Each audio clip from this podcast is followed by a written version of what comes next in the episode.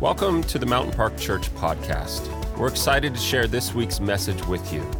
Our mission is to allow God to work in and through us, and we'd love to hear your story of how God has been working in or through you. Email us at mystory at mp.church and tell us how God has been working in and through you. We're going to finish a thought from this morning. If you weren't here this morning, it'll be okay. That, that song is really timely, and it's a song I've been listening to on repeat for a number of weeks now. And what we're going to kind of talk about tonight relates to that line that says, And when he moves, the bowels of hell begin to shake. There's something I really believe that's on the heart of God, and it has to do with calling us up and out to actually walk on the spiritual offensive in our life. That for far too long and way too many of us, we've taken a defensive posture in our faith and we're getting our teeth kicked in. We don't walk in our own strength or in our own might. We don't walk in our own confidence. We don't bring anything to the equation, really. It's Jesus that does, and it's His name that does. But I'm going to read something to you, and we, um, after I read it, Ben can have a break from playing keys for the same chord progression for 19 minutes straight. So, um, it's from the book of Matthew. And this is kind of going to be our jumping off point for a few thoughts tonight. We've been studying the book of Ephesians as a church. If, if you're just joining with us tonight, and book of Ephesians is really a book about cosmic supernatural warfare. And um, there's a lot that God wants to say to us about that. But tonight, I want to read to you from uh, Matthew. And specifically, just find it here. Matthew 16, starting in verse 13. Many of you probably know this story, but uh, when Jesus came to the region of Caesarea Philippi, that's going to be really important. Just kind of lock that in the back of your mind. He asked his disciples, Who do people say the Son of Man is? Well, they replied, Some say John the Baptist, some say Elijah, and others say Jeremiah or one of the other prophets. Then he asked them, But who do you say I am? Simon Peter answered, You're the Messiah, the Son of the living God. Jesus replied, You are blessed, Simon, son of John, because my Father in heaven has revealed this to you. You did not learn this from any human being. Now I say to you that you are Peter, which means rock and upon this rock I will build my church, and the powers of hell will not conquer it. And I will give you the keys of the kingdom of heaven. Whatever you forbid on earth will be forbidden in heaven, and whatever you permit on earth will be permitted in heaven. Let me just pray real quick. Holy Spirit, as we just open the word for just a minute, we just want to humble ourselves before you and just declare our need for you to teach us your word. We surrender our mind to you and our intellect to you. We surrender our understanding to you. And we ask that you would speak to us tonight, that you would reveal the heart and nature and character of God to us, that you would um, bring revelation here. In the name of Jesus, revelation that brings life and freedom. Father, in Jesus' name, amen. Thanks, guys. All right, so I just want to continue here um, from this morning. And we're really going to kind of dive into some practical things tonight. But I wanted to start with this passage, and many of you have probably um, read those verses and are aware of that passage. And I want to just draw something to your attention that I have been learning and, and uh, a piece of the, the puzzle that you may not understand or may not know, and it's something new for me that I was um, just learning a couple months ago. And specifically, it relates to um, the geography of where Jesus specifically is with his disciples when he has this encounter uh, with Peter. There's something that's there underneath the surface that would have been understood um, in a greater measure by first century Jewish readers. Um, and certainly is lost on us without a little bit of diving underneath the surface. And so I want to show you just really quickly a map of where Caesarea Philippi actually is. And that is very pixelated. Amazing.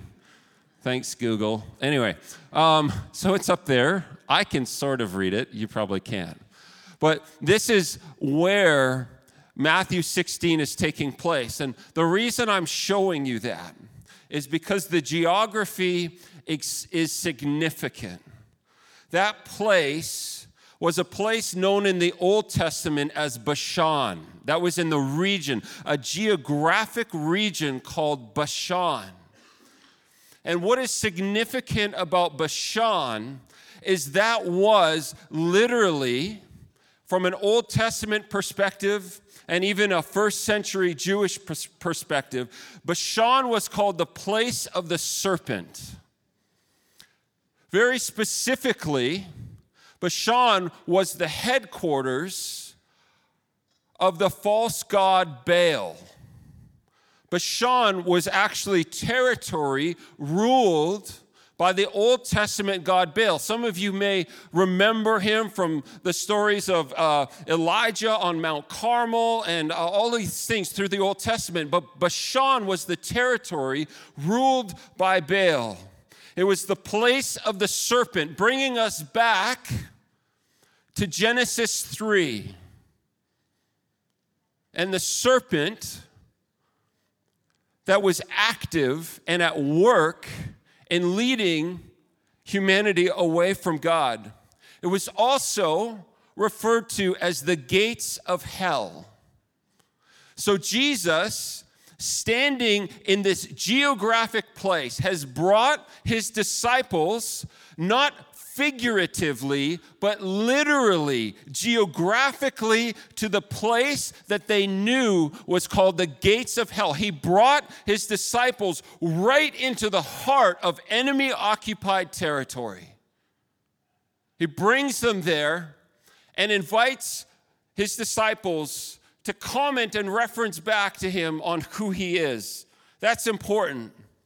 But what I want to suggest to you, something that we miss, is this isn't just about Peter and Jesus and the question of whether Peter was going to be the leader of the church or whoever it was, I believe that there's a more significant meaning here that Jesus is actually saying, on this rock, on this ground, at the gates of hell, literally, at the gates of hell, on this rock, in this place, in the deepest, darkest, most demonic place on earth, I will establish my kingdom, and the gates of hell won't prevail against it. Oftentimes, we, we take a defensive posture in our faith. And for much of my life, I would read the, those verses and say, okay, I'm protected from the work and activity of the enemy of God. Gates are a protective mechanism for those who need them, which is the kingdom of darkness.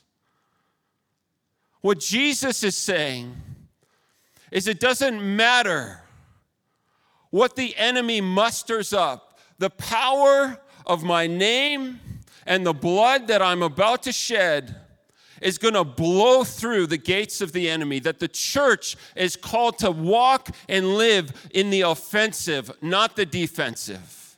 Our posture, our posture as those who follow Jesus is not to walk around like Gollum from the Lord of the Rings and just hope that nothing hurts us. Our posture, is demonstrated by Jesus, is to walk into the darkest places on earth, to confront the demonic, to confront evil and sin and know that because of what Jesus did, the gates of hell won't prevail, that his kingdom will not fall, but it will stand and be victorious. And this is what Jesus is modeling and, and, and bringing them to this place to demonstrate literally this place. He's right by Mount Hermon. Mount Hermon is the place, it had so much significance for the first century Jewish people and for the Old Testament. Mount Hermon was to believed to literally be the spiritual epicenter and gateway to the underworld.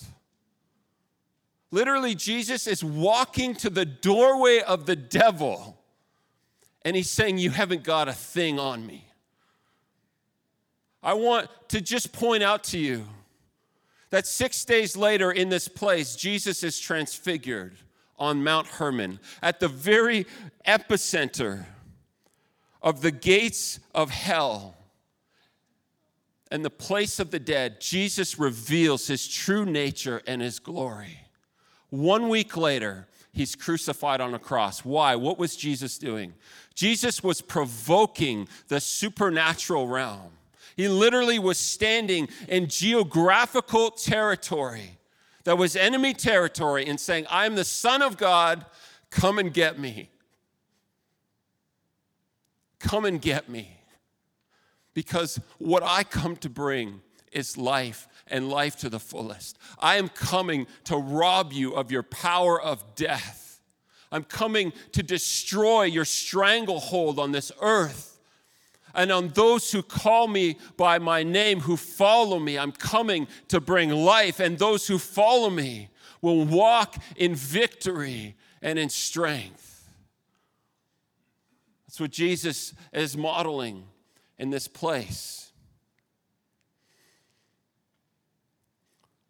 We've been looking in Ephesians 2 at this three stranded cord that Paul is talking about, this three stranded influence of the enemy, of culture. So the devil and the demonic realm, culture, and our sinful nature. And Paul says all three of those are working against you to confront and destroy the purposes and plans of God over your life, to bring you into bondage and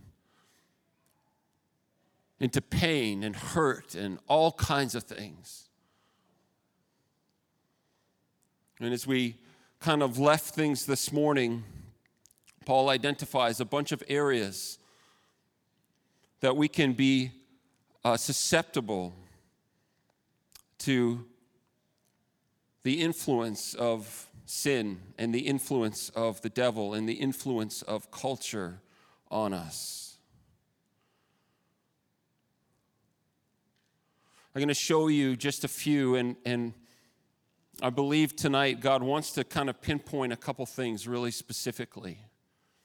Areas of vulnerability in your life and in my life that are actual entryways entryways for the devil to work. They're areas and entryways that we in, sometimes even unknowingly invite him to have place in our life and to establish footholds and strongholds in our life. And I just believe that Jesus wants to demolish some of those tonight. Galatians chapter 5. We were in this this morning, but I just want to read to you a couple of things.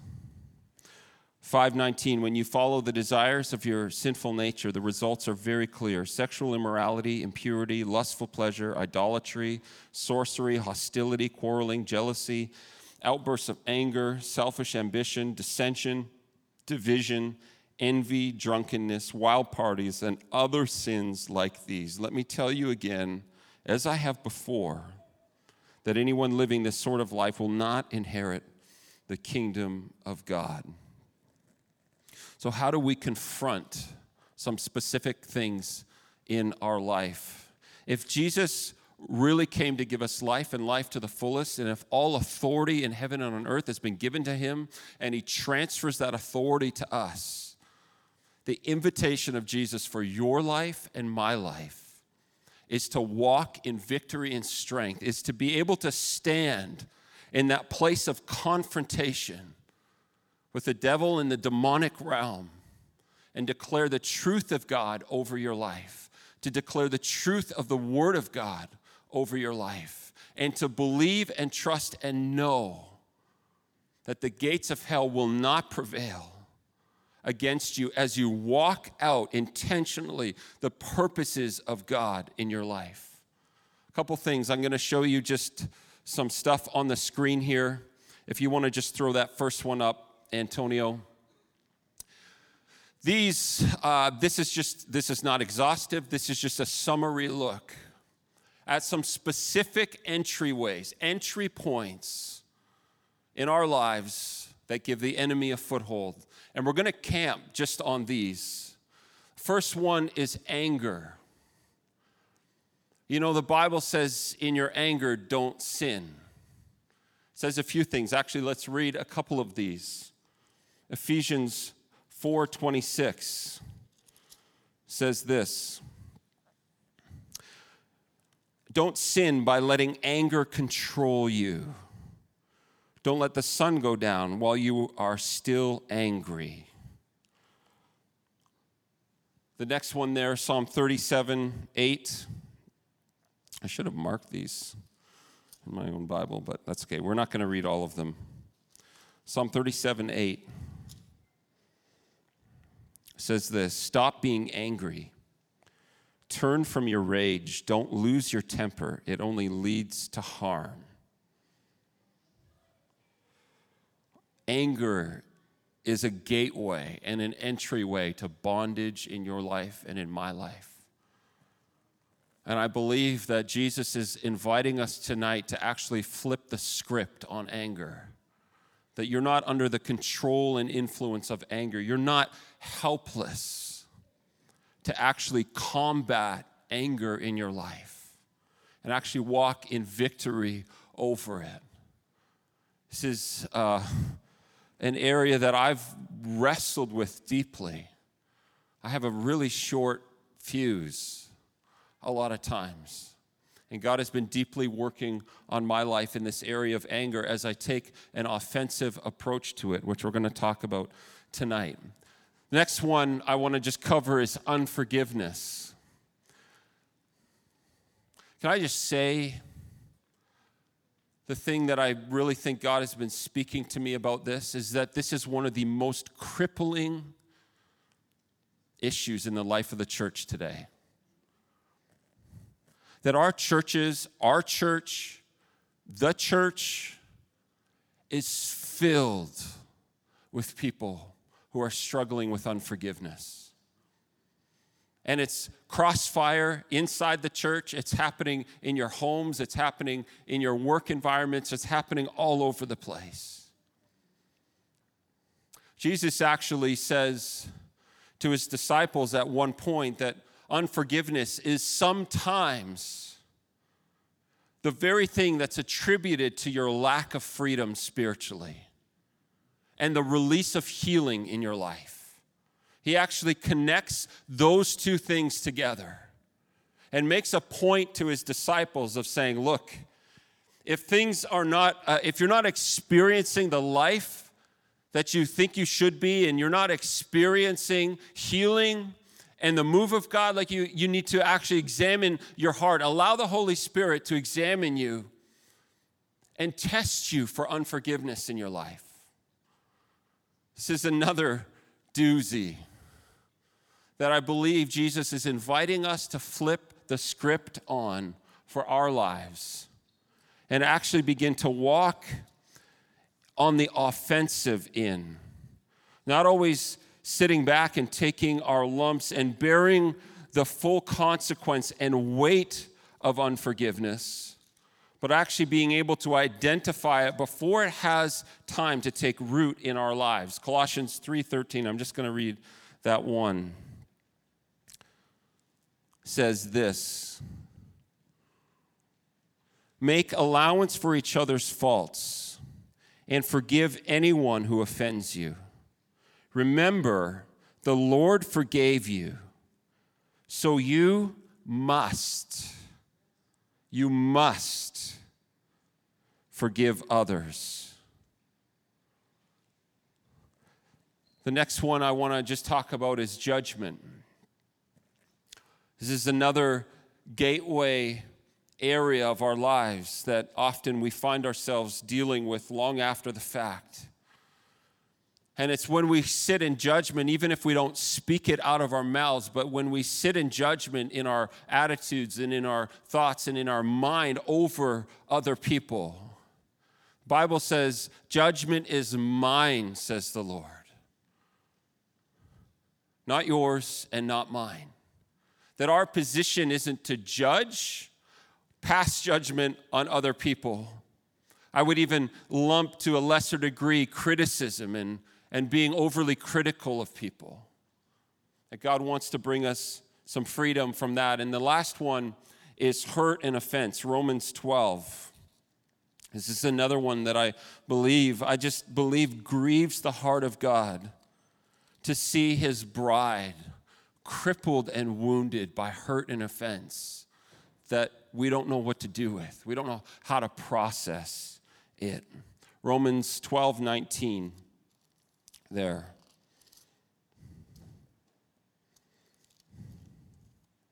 Says this Dear friends, never take revenge. Leave that to the righteous anger of God.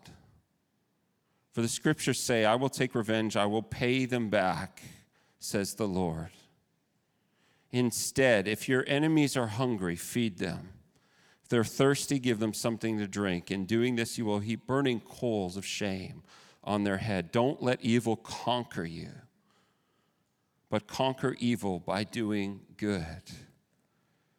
When we give place and room to hurt and offense in our life, it breeds this nasty, nasty trap that ensnares us in bondage.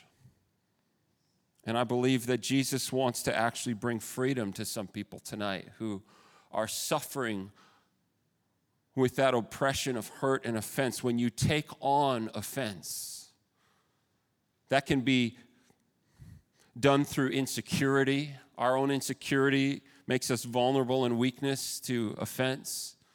That can be done um, just simply by the enemy twisting and distorting, or our own minds twisting and distorting what someone has spoken over us.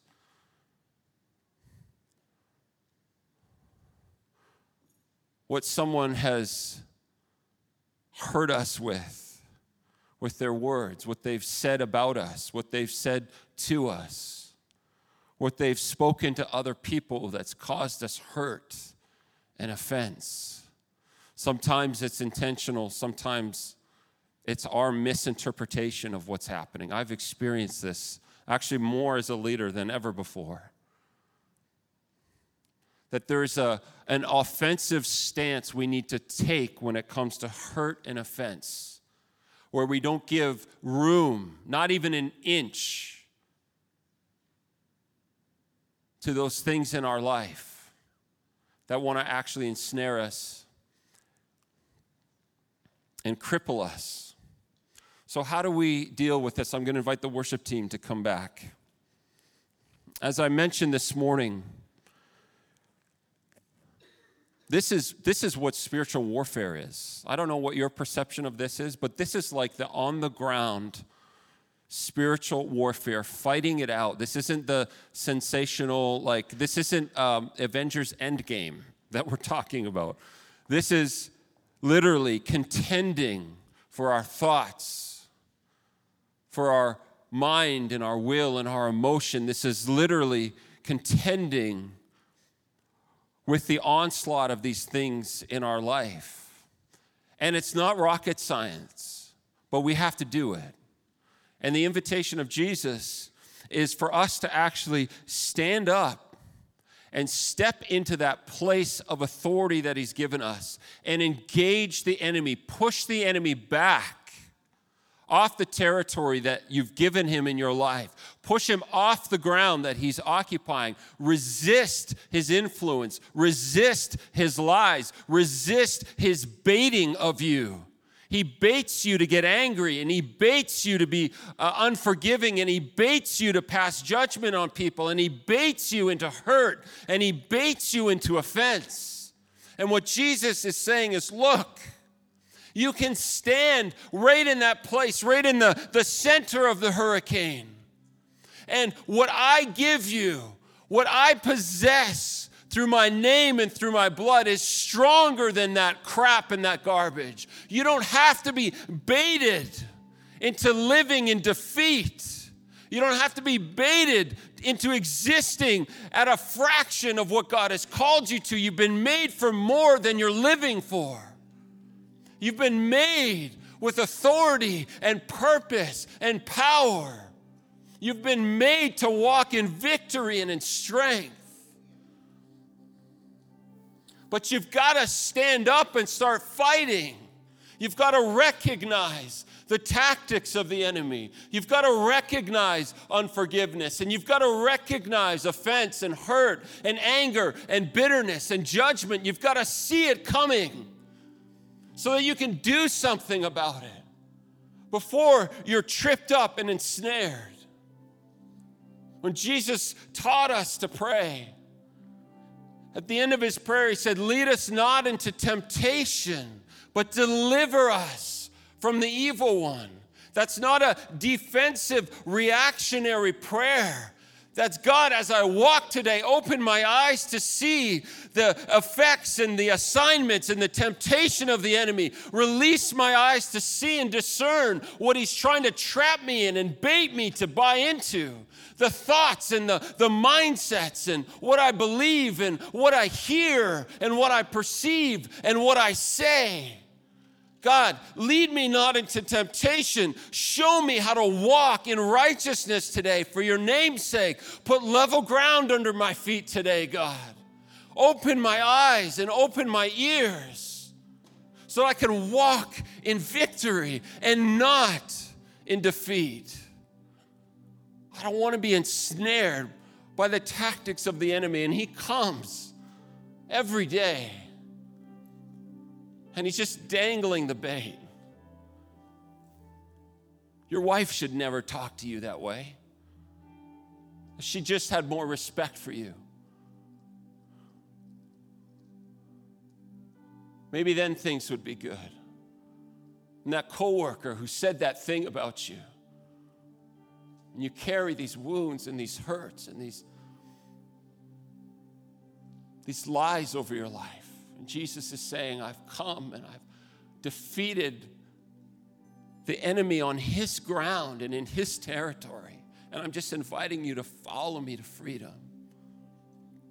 So, how do I do this every day, and how can we do it every day? Because it doesn't make sense if it's just all in the, in the sky. This warfare is, is fought through prayer.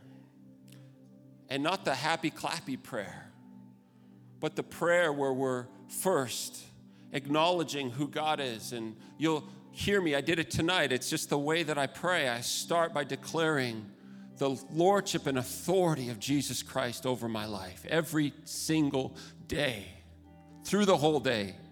But in the morning, every morning, I wake up, my knees hit the ground, and I say out of my mouth, Jesus, I declare your lordship and authority over my life. I surrender myself to you this morning.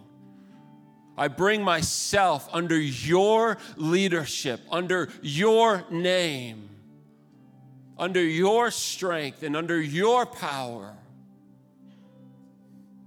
Second thing we need to do when we're fighting is invite the Holy Spirit to search us.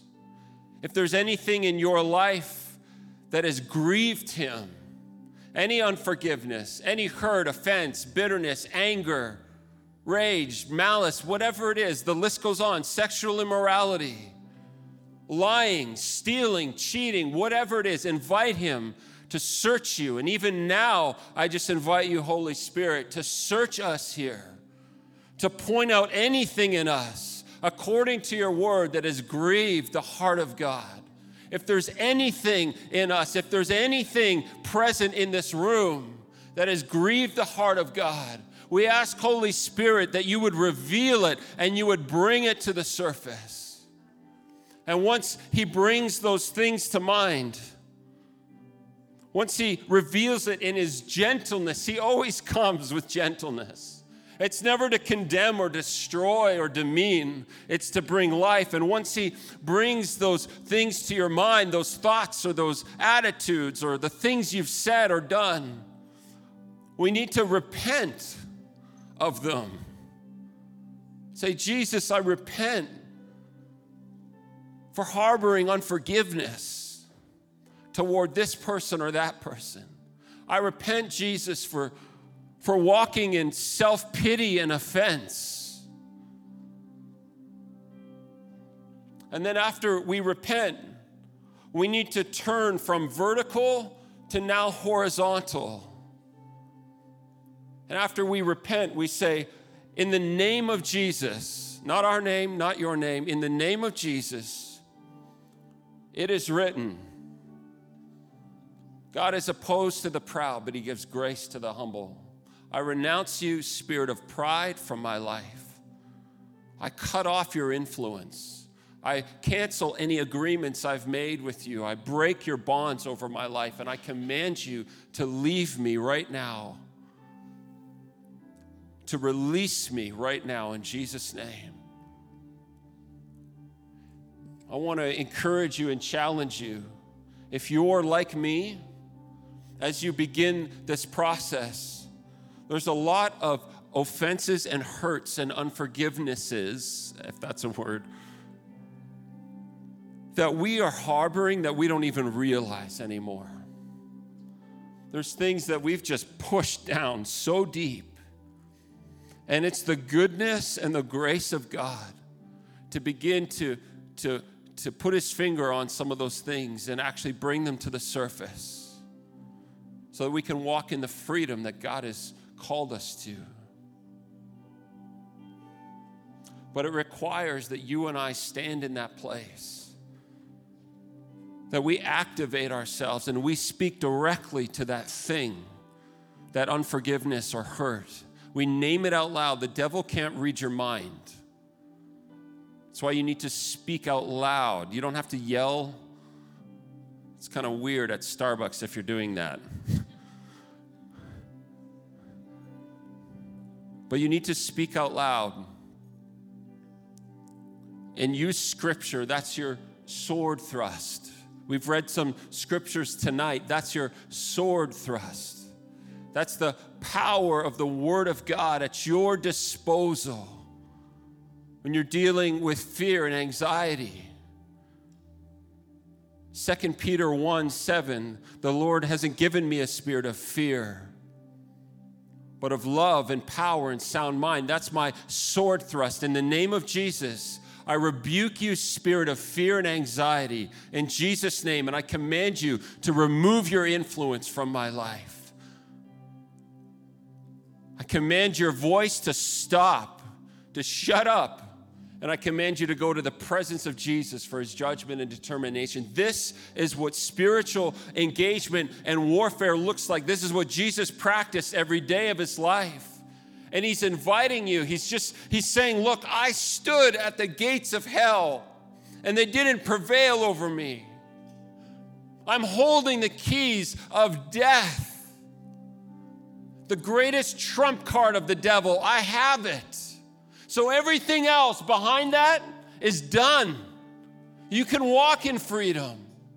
You can walk in peace and joy. You can walk free from unforgiveness and hurt and offense. Let's stand together.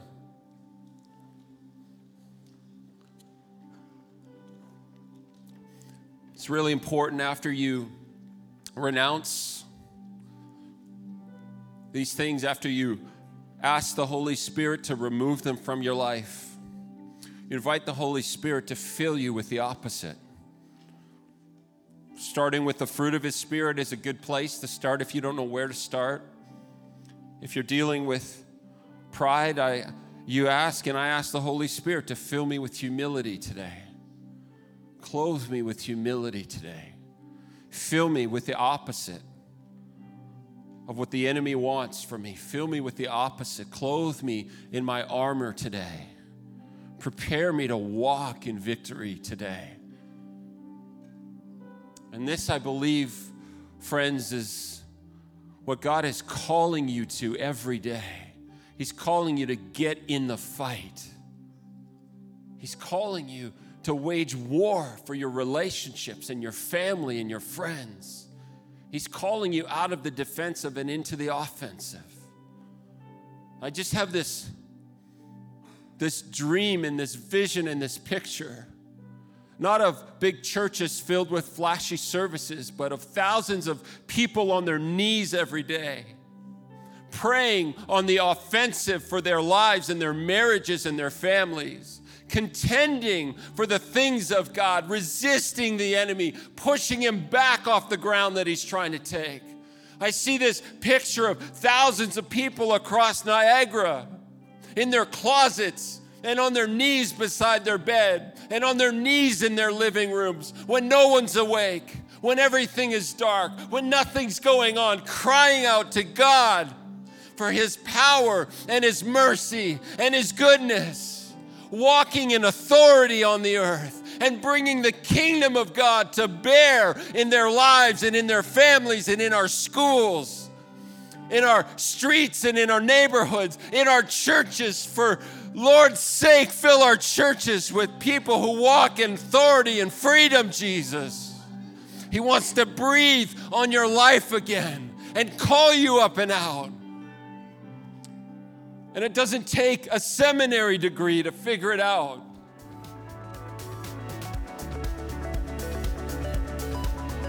We hope that you are challenged and inspired by what you heard today, and that you're willing to allow God to work in and through your life in bigger ways this week. We'd love to stay connected with you on social media, facebook.com slash mountain park church and instagram.com slash mountain park church. Finally, if you have a story of how God has been working in and through you, we'd love to hear it.